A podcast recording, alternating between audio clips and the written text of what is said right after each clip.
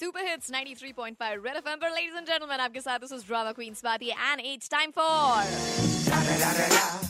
thug life moment of the day जी हाँ देखो, ऐसे फ़िल्म इंडस्ट्री में इतने सारे लोग हैं, जितने सारे लोग हैं, उनके उतने सारे मुँह हैं, जितने सारे मुँह हैं, उतनी सारी बातें निकलती हैं और कुछ बातें ऐसी होती हैं जो बहुत ही कूल टाइप रह जाती है एकदम। तो कल मैंने आपको कंगना रनौत की बात सुनाई थी where she went on to say in one of the interviews की excuse me hold on a second what is this about calling Ranbir Kapoor young generation young actors thirty seven का है वो and Alia Bhatt also twenty seven twenty seven में queen से dialogue लिख रही थी। So stuff like that but आज का जो है, बहुत ही लेटेस्ट एकदम गॉसिप वाले जोन में चला हुआ है।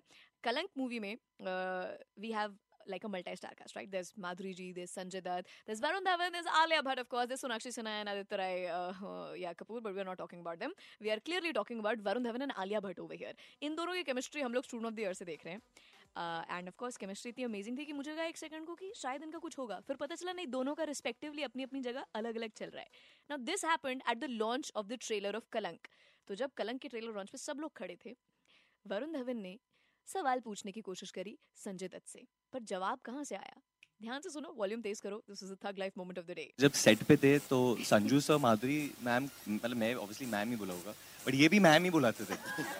तो मैं थोड़ा तो तुम भी सीखो तुम भी मुझे मैम बुलाओ। मैं तो that's Alia Bhatt for you ladies and gentleman giving it like nicely to Varun Dhawan कि तुम भी सीखो मैम बुलाओ। रेड एफएम पर। This is drama queen Swati I guess Ranbir Kapoor क्या बुलाते होंगे? I don't want to even imagine यार। बजाते रहो।